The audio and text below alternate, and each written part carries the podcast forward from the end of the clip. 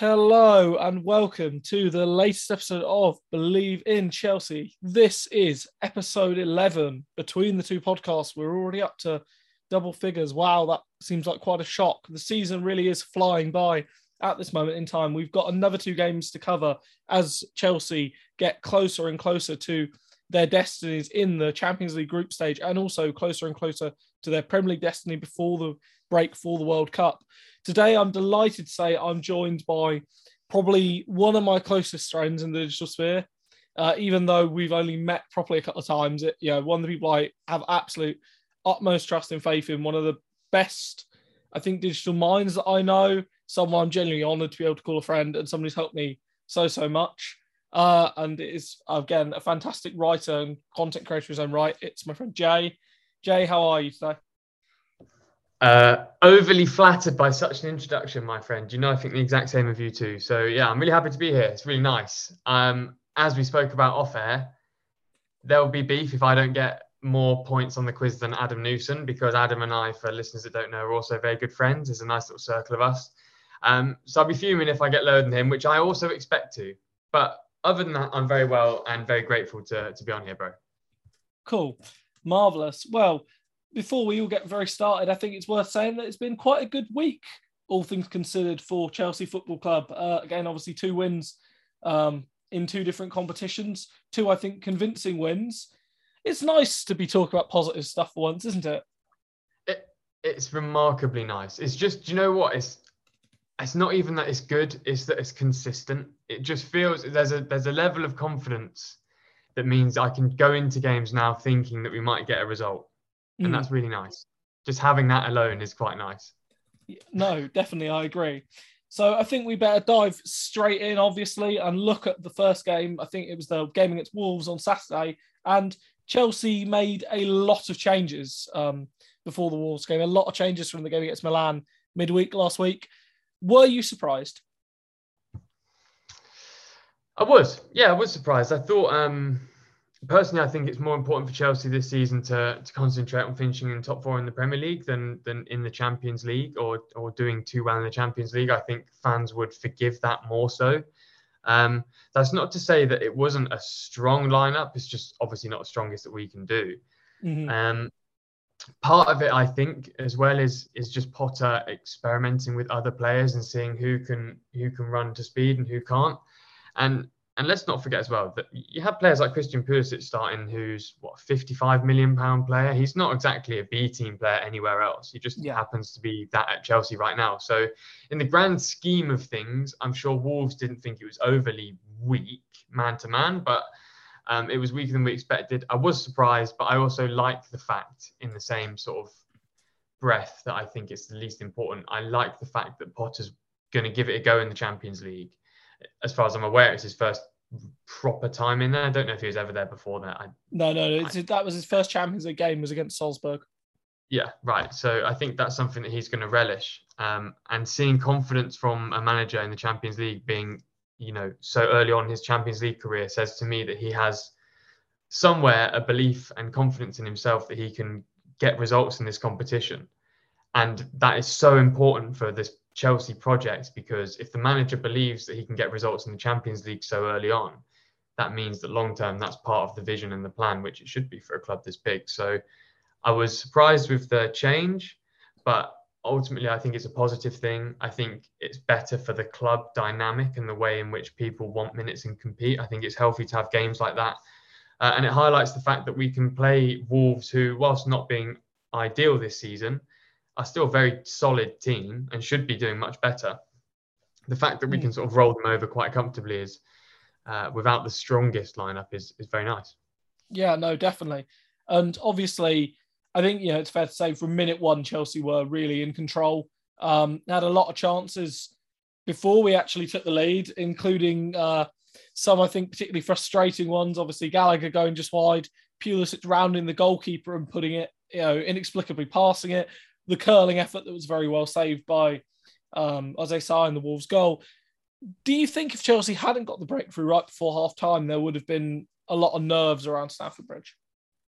Um, do you know what? Honestly, not. I when it, it, I was thinking about it going in at half time, I was thinking how close it was to being a, a nil-nil going in. Um, and I, I, just felt as though Potter would have kept it going, kept the team as it were for the second half. And I think a result, well, certainly a breakthrough would have come. I think we just looked inevitable, really. Um, it highlights again that we have slight finishing issues up front. Yeah. Um, for Gallagher, I think it's slightly different. His his shot you know, the one that slightly dragged past the left hand post because he was off balance. I thought that that's fine. Those mistakes happen. It's close, but he'll work on that. Mm-hmm. Um, Gallagher I thought was impressive um, on that note.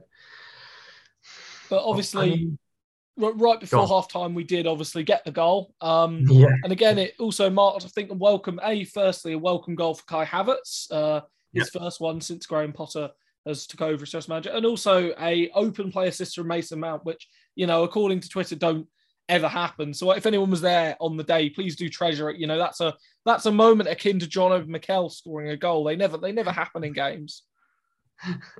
Or Loftus Cheek scoring. I heard I read uh, I was listening to a podcast potentially. I read something. I think he scored two goals in his last 100 games.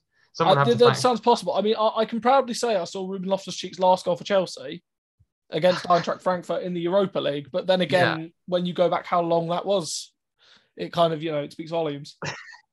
It's a long time, bro. But he's been playing well too. We, we, mm. we hmm. might touch on him later, I guess. Yeah, yeah, uh, definitely. I think you know, I think it's worth saying that I think Loftus Cheek was really impressive in the game, and obviously Havertz mm-hmm. gets one 0 up. Right after half time, Wolves have a little rally, but then Chelsea got the other end, and this was what really pleased me was we had that one chance to kill a game off, and we actually killed it off, and you know so stunningly, Mason Mount had a second open play goal, yeah. you know, assist in the game. Obviously, I'm sure that people will tell you that that probably was photoshopped, but came through. And there's Pulisic, and yeah, really nicely tucked away finish. I think you know you've got to say a, a finish of quality, which mm. at times has maybe been lacking from Pulisic's game in a Chelsea shirt.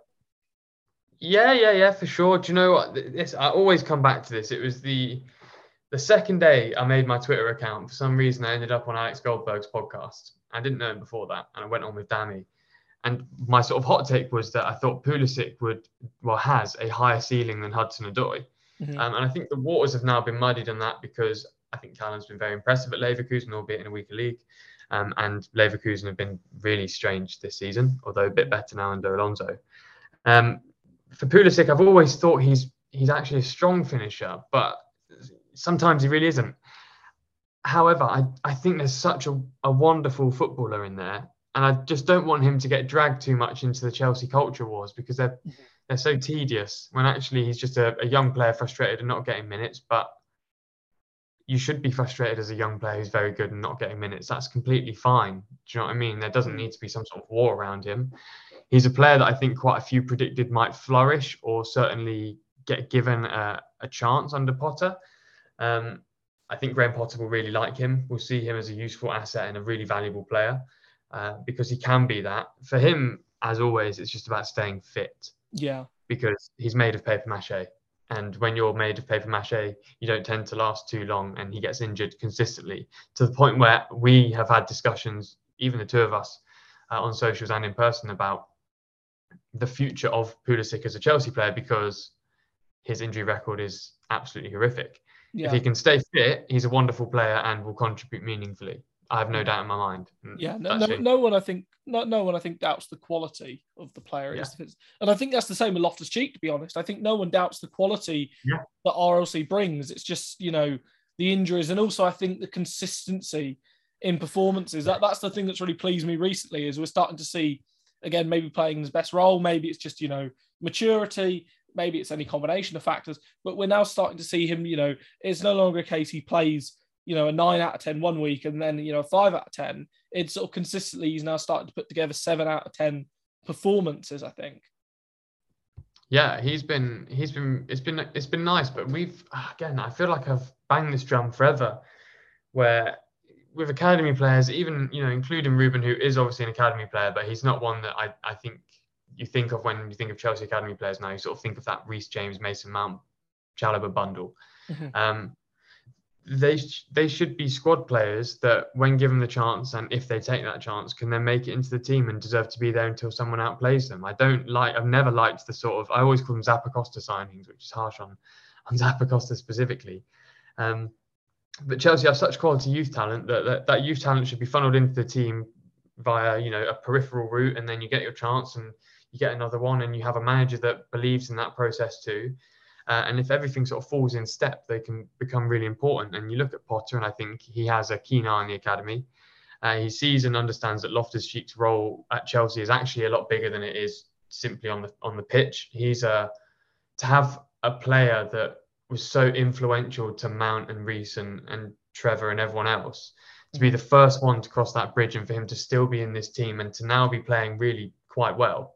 Um, it's, it's wonderful to see and, and more power to him because you know if he's playing excellently then play him. And that yeah. only benefits the team. He loves being at chelsea. He gets paid well enough to to love being at chelsea too. Um, and i think it's it's really nice to see him in a position where and in a team where he understands the tempo and is given a bit of license. And that's mm. that's really nice. And again uh, hopefully he stays fit. I'm talking about other players that love chelsea and again you know i can attest to this person loving chelsea um, the man who I've christened, you know, multiple things now, the home counties Haaland, the Britwell Batistuta, the Slough Shevchenko. Um, it was great. I, I, was absolutely delighted to see Armando Broja get off the mark because it meant it meant so much to me. I think the VAR check and the nature of the VAR check obviously did spoil the situation somewhat, but it was so great to see. I think him get a goal for a the club he you know has been at such a long time, reward for his loan spell, the club he genuinely does love, and also, it was quite fitting, I think, on the day that we saw, you know, Diego Costa effectively have his testimonial. We didn't really do a lot besides, you know, his most active point was strolling around the pitch. I think that was the most movement we saw from him. But to see the reception he got there, then to see Broja score a very Diego Costa esque goal, I really, yes. really enjoyed it. Yeah, yeah, he was he was great. I, I said before the game he should have started. Uh, and despite Havertz scoring, I still think he should have started. But it's it's nice for him to come on, obviously against tired legs and against an already beaten team. But the finish was exquisite. Mm. Um, is is something that I've always uh, and Chelsea fans have actually gone to me about this before, but I don't know why. It's it's part of the reason why I love Harry Kane. Is I don't I haven't seen many players be able to sort of strike the ball in such a firm, direct, and confident way every time. And Broja seems to have a, a very, very commanding strike of the ball. Mm-hmm. Um, that's not to say he's obviously at Harry Kane's level, but having that ability to hit the ball with such pace and such accuracy at once, whilst moving in between defenders, whilst also being in the box, combine that with his physical presence, desire to be within the team, and seemingly the management trusting that he's a he's a good enough player to warrant a chance. You've got the makings there of a really, really quality player, and actually you know, we could talk about Tammy Abraham, but the, the, the sort of old conversations at this point, Chelsea really need that uh, attacking presence from the academy, I think, because that seems to be the place now of of least representation. Because you know we know Chelsea have quality defenders and midfielders all the time, but how many quality forwards really get that chance from within the academy? It's just been Tammy. Solanke, unfortunately, it didn't work there, and he's done bits elsewhere. But I think Broja seems to look exactly like a Chelsea striker. Yeah. And I think that's really important, which I know sounds weird, but I think the optics are so good. He looks sort of ferocious and quite scary and and mean. And I think those things are really vital for a Chelsea striker to succeed. Does that yeah, make he's sense? he's grown he's grown up in Slough. I can tell you for a fact he won't be scared. Yeah. Um, I, I, can say that living, you know, down the road from the area. But on the topic of Chelsea youth players, I think it moves us lovely onto the AC Milan match because Chelsea obviously came against poor Fikayo Tomori. And I mean this in the absolute you know, nicest way possible. But Tomori has now faced Chelsea in three matches this career. He has scored an own goal in a 3 2 loss. He has lost 3 0, including a game where he really should have cut across to make it 2 0. And in this game, he was sent off very early on and conceded the penalty. Right. So, yes or no? Was it was it a penalty? Just uh, yes, yes, penalty, no red card. No red card. Okay, why no red card? You have 30 seconds before I tell you why you're wrong. Okay, that's fine. I'm, firstly, I'm fairly fine to concede to it. I'm, I'm not going to die on the hill, but um, I don't think it's a red card because I think Mount's going to miss anyway, although that is obviously subjective. Mount's unwillingness to go down is testament to his attacking sort of instincts and desire to score goals, very much like Tom, Thomas Muller. He does that a lot. Um, I think it's a foul. It's definitely a penalty because he's pulling him back. But I don't think I actually don't think the chance is that clear cut because Mount strikes it still up, albeit falling, and it goes straight into the keeper. Obviously, he could have scored, um, but he didn't. Uh, and for me, because the fact that that was allowed to play out, which it would have anyway, I think that's the reason. No, Sorry, I. I, I can see that argument, but as I said to a couple of other people, if earlier in the move, earlier when he right just moves into the box, Tomori's got the firmer tug on him. If he goes down there, no one would argue. If he goes down right at that point, right on the line, when Tomori's got a full fistful of his shirt, no one would argue that that's the foul. And the letter of the law states that again, as a, a, I spoke to the referee Chloe uh, Smart on a great Twitter account. I spoke to her and she said, you know, that he'd have been better off just flying in for a slide tackle and not getting, Yeah. you know, not winning the ball than he would billing back. Because at least with the slide tackle, you A got the chance of it, and B you have the double jeopardy rule. Once you pull someone back, you don't have the double jeopardy. But obviously, it happened. Uh, Jorginho steps up. You know, I don't think many of us expected him to miss. He didn't miss. One 0 Chelsea sort of then, besides one effort from Giroud, we were sort of really in control of the game, I think. And to be honest, I think it was a matter of when, not if, the second goal was going to come. Again, it arose another Mason Mount open play assist. Again, I'm, I'm sure you know people were frantically trying to discredit it and you know say it came off Yeah. a defender on Twitter, but comes through and there's Aubameyang putting it away. I don't think we've actually spoken about Pierre-Emerick Aubameyang yet since he's joined Chelsea. So, your thoughts on No. Aubameyang so far? I like Aubameyang a lot, so I'm pretty pretty strong on the the idea that Aubameyang is a good thing for Chelsea right now. Um, he seems, he, I think he's basically perfect for the club right now, to be honest, mate, because he's he's he's an excellent attacker first and Mhm. foremost. I think testament to that is I'm I'm always impressed when players who rely on pace throughout their career lose that pace and then adapt to maintain a, a, solid attacking rate, and he seems to be doing that. He's not slow by any means, but he's he's not like prime Aubameyang Yeah. speed. Is of course he's not, Sure. but he's adapted really well. I think he fits within the system really nicely, and actually I think it's vital for Chelsea to have senior players. And actually, I don't think there are there are too many senior heads in this Chelsea team um, that can be as influential as Aubameyang. Secondly, I think um, his age is not a preventative in Broja's development. I think it's a positive and helpful because they can share minutes and embed within the team at sort of similar paces, albeit Aubameyang is, is clearly a more distinguished striker right now. Mhm. Um, I don't think there will ever be a point where the sentiment for Aubameyang hinders Broja too, which I think is really helpful. Uh, unless Aubameyang has a Giroud-esque Chelsea career, which you know, I- I with all think it, I think it's unlikely. Let, let's be yeah, I find that unlikely. Yeah. So I think it works for Broja. I think it works for the team right now. Um, being able to sort of play on the left and through the middle is nice when Chelsea attack a bit more fluidly, although fluid attack is one of those sort of weird, weirdly cringy footballing buzzwords now.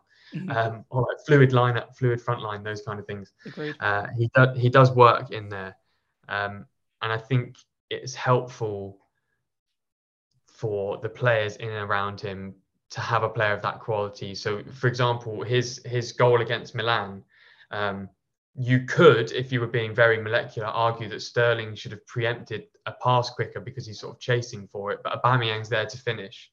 And when you do stuff like that and you find consistency in it, it allows other players to have the confidence to maybe put a, put a ball into the box with slightly more pace because you trust that he's going to be on the end to get there. And that's really helpful. So I'm, I'm a big fan of Aubameyang at Chelsea overall. Mm. Um, and the more goals he scores, it's it's kind kind of funny for the Chelsea Arsenal rivalry as well. Yeah, no, de- definitely agreed. I feel like I feel like at the moment Chelsea have got the better part of the Aubameyang Alonso bizarre swap deal that took place in the summer. Shout out to Aubameyang, by the way, for being uh, uh beating the Milan sides twice in you know a week. Um, un- unlike uh, Marcos Alonso, unfortunately. But you know, I'm sure I'm sure Barcelona will enjoy the Europa League. It's a chance for Lewandowski to score in another competition. But Yeah, again, for the for the rest of that Um, game, I don't think we really needed to worry too much at 2 0 up. No, Obviously, that's 10 men. Chelsea had a few half chances. There were a few half chances, but now we can look on to the next games. I mean, Salzburg, uh, not next week, but the week after. If Chelsea win that, they know that they uh, top the group with a game to spare. That would be quite a nice outcome considering where we were on the end of match day two, wouldn't it? Yeah, and with all due respect, Chelsea, it would be an absolute stinker if Chelsea don't win that. I respect Salzburg's football immensely, and I think they, as a team, are one of the most influential teams in, in the world football at the moment. Mm. But I always think this with Chelsea sometimes is like, uh, we as fans know that Chelsea's path to success is always treacherous and chaotic. And for once, I just want to have the confidence in the fact that we'll go there and win and it'll be fine. So in my head, we're going to go there, win, and it's going to be completely fine. And the ills of the start will be forgotten, and Graham Potter will get us into the knockout stages. Um, so we can all laugh at Barcelona even more. That's Yeah. how I think it's going to go. I have confidence in the team. I have confidence in the manager. Let's just go there and get the job done because you can't spend money like Chelsea do and not go to Salzburg and get a result. Yeah. With all due respect. Yeah, no, I agree. And even if we, you know, even if Chelsea did draw in Salzburg, I think I'm right in saying that if Chelsea, uh, if Milan and Kiev drew, I think, uh, no, Zagreb, sorry, did draw, that I think also puts Chelsea through, certainly. Although I don't know, I think technically, no, I think I may even put us through again top um, of the group, although it depends on what Salzburg do on the final match day, I think. Um, Mm. But moving swiftly on, it's got to that point now where before we preview the weekend fixture, we've got the quiz. So Oh, the rules of the quiz got a minute and a half. Got to get as many right as possible. You get points on how much time is left over and how many you get right. There are Oh, penalty points for incorrect answers, so you can't just go through and pass everything. wait, say that again. There are penalty points for incorrect art for Oh. you know for just deliberately getting things wrong. So if you just pass everything, you can't just pass Okay, fine. five fine. questions. But I've got the timer ready. the, oh, the nerves, the, the nerves. 'Cause you, uh, you know, you, you can't bottle it. You can't bottle it. Okay. Are you, are you ready? Are you ready? Yes. All right. Three, two, one. What club did Chelsea sign Michael Essien from?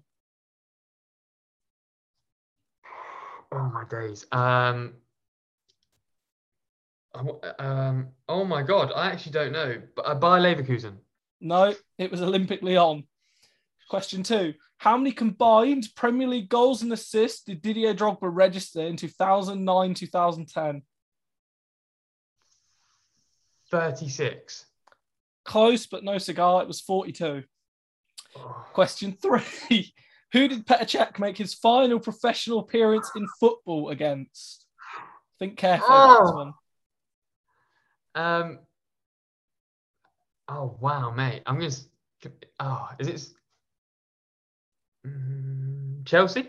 Yes, in the Europa League final. Yeah. There you go. okay, I cool. thought they might catch you out. Question Cool. four. Where did Diego Costa score his first pre- Chelsea goal in the Premier League? Burnley. Yeah, what, what stadium? Oh, Turf Moor. There we go. Yeah, that's two. And finally, what number did Khalid Boulahrouz first wear at Chelsea Football Club? Oh my god. I, oh my god. I want to say like 18. Is that your final answer? Yeah. It was half of that. It was nine. So Oh, you got. Bro, I was actually going to say eight for a minute, and I was like, surely not. I mean, if he'd have won eight, he'd have took Frank Lampard's. Just That's what I consider was that. thinking. for a Yeah, that's what made me go for 18. Oh, So the you had 10 stress. you had- The listeners, the listeners, you don't understand. I know Rob so well that the stress put on this, I'm honest, I feel like I'm under the spotlight. No, I, all I needed was the "Who Wants to Be a Millionaire" music just going in the background. Oh, goodness. How many did Adam get? So Adam got three right with! 15 seconds left. Right. Well, to be honest, he's he's a he is the senior Chelsea correspondent, so he should get those things right. But I'm fuming. Nice. So what I'm hearing you, you've called Adam old. Uh, we've, we've got that far. You called Adam old. You currently sit in third in the leaderboard. Oh, that's You are above Ellie and uh, Sam, CFC Central. Do you know what? I love Ellie, but her Chelsea quiz knowledge is terrible. Ellie, you're getting called out. I mean, I feel like Sorry, I feel Ellie. like that, no, I love. I feel like now I have to get both of you on for a quiz off. I feel like that's a that's a call out yeah, there, to man. be honest. Let's do it. Nice. All right. Well, I'm sure we can make that happen. But moving back to, I'm sure what you'd much prefer to discuss rather than being quizzed on your Chelsea knowledge. Let's look at the next game for Chelsea. The next two games, in fact, are for once. We have two games in the Premier League. We have Sunday at Villa Park, which I'm actually really, really excited for, partly because I'm going, but also because I think it will be, again, it's a weird situation in football where Chelsea have suddenly gone from being on a losing run to suddenly having a chance to make it five wins in a row, um, mm.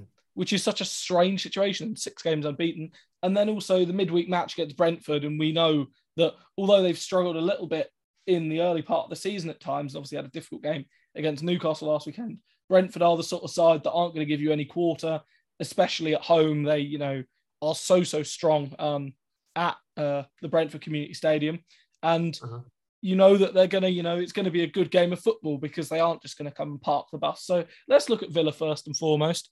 Um, your mm. expectations overall from the game? Uh, I don't expect to concede and would like to win comfortably. They're my expectations. I, honestly, I'm going to sound really obstinate across both of these. I, I, I think Brent, Brentford are better than Villa currently. Um, Villa have been arguably the biggest disappointment of the season outside of Leicester. Um, I don't think they look particularly dangerous, albeit they have individual quality. What I do think is actually managers such as Steven Gerrard and Thomas Frank too. They will not think that Graham Potter makes. They will only realise that Graham Potter makes Chelsea better. They, the, they will understand the strength that Graham Potter has because he has taken Brighton to the top four in the Premier League and has turned that whole club around and they're amazing. He's come into Chelsea and everything's clicked again. Mm. Villa and Brentford are going to be so concerned because it feels like there's not a circus at Chelsea now. And when that happens, Chelsea tend to win a lot. When the mm. circus dies down for a bit, Chelsea do really well. It always comes back. Yeah. But I expect to win comfortably, in all honesty. I expect to dominate possession. Um, I think Graham Potter is going to build on what he's doing. Hopefully, the the lineup is is what we what we want to see, which is which is strength, but rotation is is obviously key. And and yeah, man, I hope I hope Villa for you is a is a great day out, and I hope Chelsea can get two or three. Yeah, no, I, I certainly am very keen to see this see us play live under Graham Potter. Mm-hmm. Um, yeah. I think it'd be really interesting to. There are certain things you see, as I'm sure you'll know, when you see games live that you don't see on TV, just due yeah. to the nature of you know being an actual stadium. Obviously, it looks like Chelsea will be without Reece James for the game, possibly also for Brentford. Against Villa, I think that you know is a little that's a real sort of you know shame because Villa have uh, a lot of injuries at the moment in the fullback position, um, and they have a lot of injuries across the entire defence, and it's the sort of team that Reece James could really do a lot of damage against. Then again, he could against you know any side nowadays. Yeah, yeah, I'm I'm obviously gutted. I low key think he's the uh, the best player in the world. so um, I'm obviously gutted to not have him in. But in fairness, I think um, I think the team and the squad is good enough and has the momentum with it for Azpi to play. And albeit he's not Reece, um, I think he could be really. He's going to be completely fine. So if Azpi mm. plays, I'm not overly worried. I completely trust uh, Trevoh Chalobah to sort of step in and fill that void. Um, Reece and Fofana can hang out on the uh, on the injury tables because they're good friends.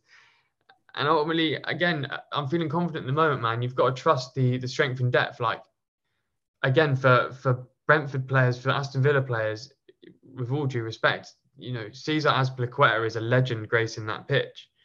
They are not going to think anything other than there is a man who's won everything and has been here consistently. And if they don't think that, that's even more foolish mm. because he's still quality in, yeah. you know, in the grand scheme of things and what he means and what he does.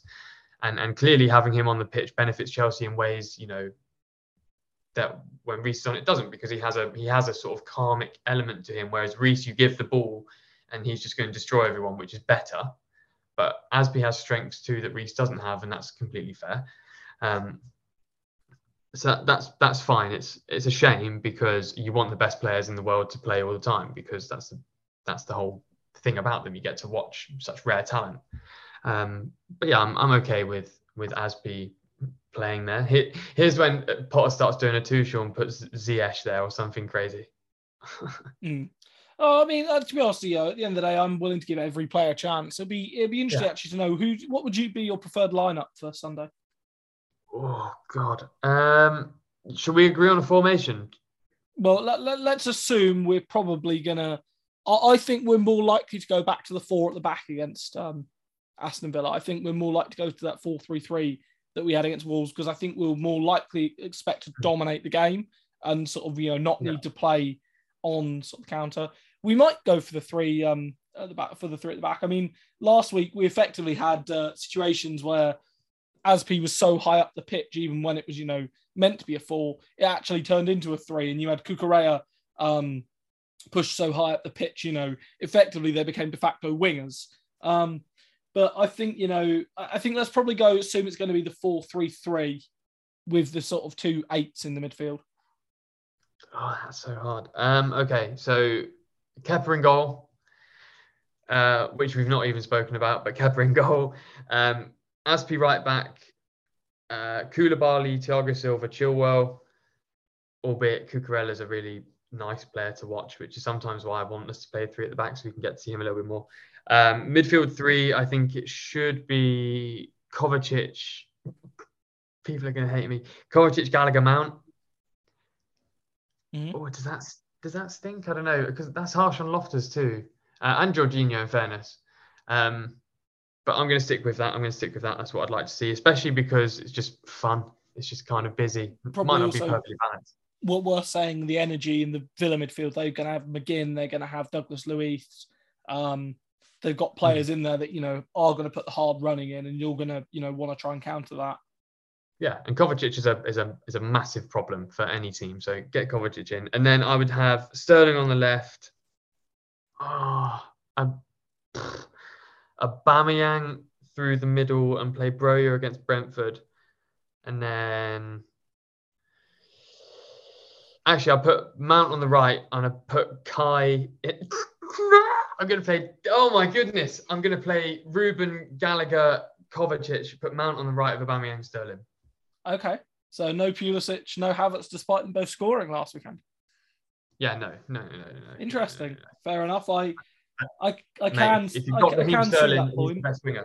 Sterling's the best winger, and Havertz has been great but inconsistent. And Aubameyang is a better striker than Havertz. I like Havertz as a ten. I really do. I don't think we'll, we'll get to see that though. So I'm trying to be slightly realistic. I, it's hard, isn't it? It's hard. Mm. It's a hard one but personally, I, I, so I would probably start Pulisic off the left. I think I would give him a start just because he's played. I, I, would start him in this game because I think Sterling is going to be more effective against Brentford. Because yeah, on Brentford, I think there's going to be less sort of space to operate in, whereas Villa tend to pack their fullbacks in um, and mm-hmm. tend to drop in when they're defending, which is more sort of the space that Pulisic can operate in and do better in. But I think it's difficult. But I have to ask score prediction scores. Okay, score prediction versus Aston Villa. I think it's going to be. I think it'll be three one. Um, I think you'll get a a Aubameyang goal, a Azpilicueta assist. I'm just going to throw that out there, and a Mace. I think Mace will actually score against Villa, uh, and then the third goal will probably come. Uh, actually, I think Gallagher might get one too. So there's that. But I wouldn't, wouldn't be surprised if Chilwell gets one. Um, yeah, 3 1 Johnson scores for the Brentford game. Yeah, go ahead.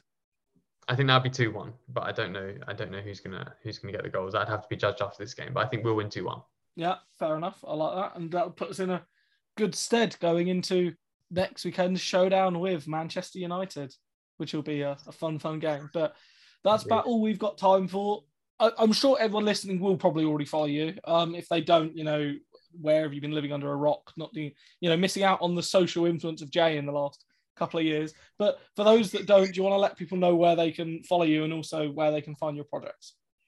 Yeah, yeah, just follow me on Twitter, J underscore Macintosh JAI. Uh, if you have any queries about my opinions, I have a second account. It's at Son of Chelsea. So any sort of drama, uh, DM me. I'll make sure to reply and yeah, just catch me there. Oh, and also, can we end? I know this is uh, I've been joking around, but I don't know if we can talk about this. But is it? Have you seen the Emma Hayes news? Yeah, yeah. I, I, I was going to bring it up in my final plenary, but take it away. My go friend. for it. No, no, go for it. Go for it. You take it away. I, I mean, I was going to say, firstly, I think it's very important that Hayes has shone light on a you know very traumatic experience. Mm-hmm. Um, endometriosis is a very stressful condition for anyone. It is something you know is not easy to manage. It is ongoing for the stress of football manager, it must be incredibly difficult. I think it's you know worth saying that everyone here, uh, everyone I know, will be wishing the absolute best for her. Think in Hayes' own statement, you can see that this was a tough decision to make, but I'm sure we will welcome her back to you know Kingsmeadow and also to Savage as soon as possible, as soon as right for her. And in the meantime, I have full faith in Denise Reddy and Paul Green. So yeah, I you know just look forward to the time when Emma is back, I'm sure she will be absolutely bellowing at the telly um, when she's watching games. And yeah, it's just, you know, obviously good to hear the club are supporting her. They should be, and great for her to be so honest and open about it. Yeah, agreed. Can only echo what you said, mate. Mm. Well, on that note, I think we also we, we'll finish up there. But yeah, Chelsea are next in action, and we'll have another episode next week looking at both Chelsea's matches against Aston Villa and also the game against Brentford, and also looking at Chelsea women's matches against Everton away on Sunday, and also the big one, the game away against PSG in the Champions League. But until then, I've been Rob Prattley. This has been Bleav in Chelsea. Thank you very much for listening and have a great day.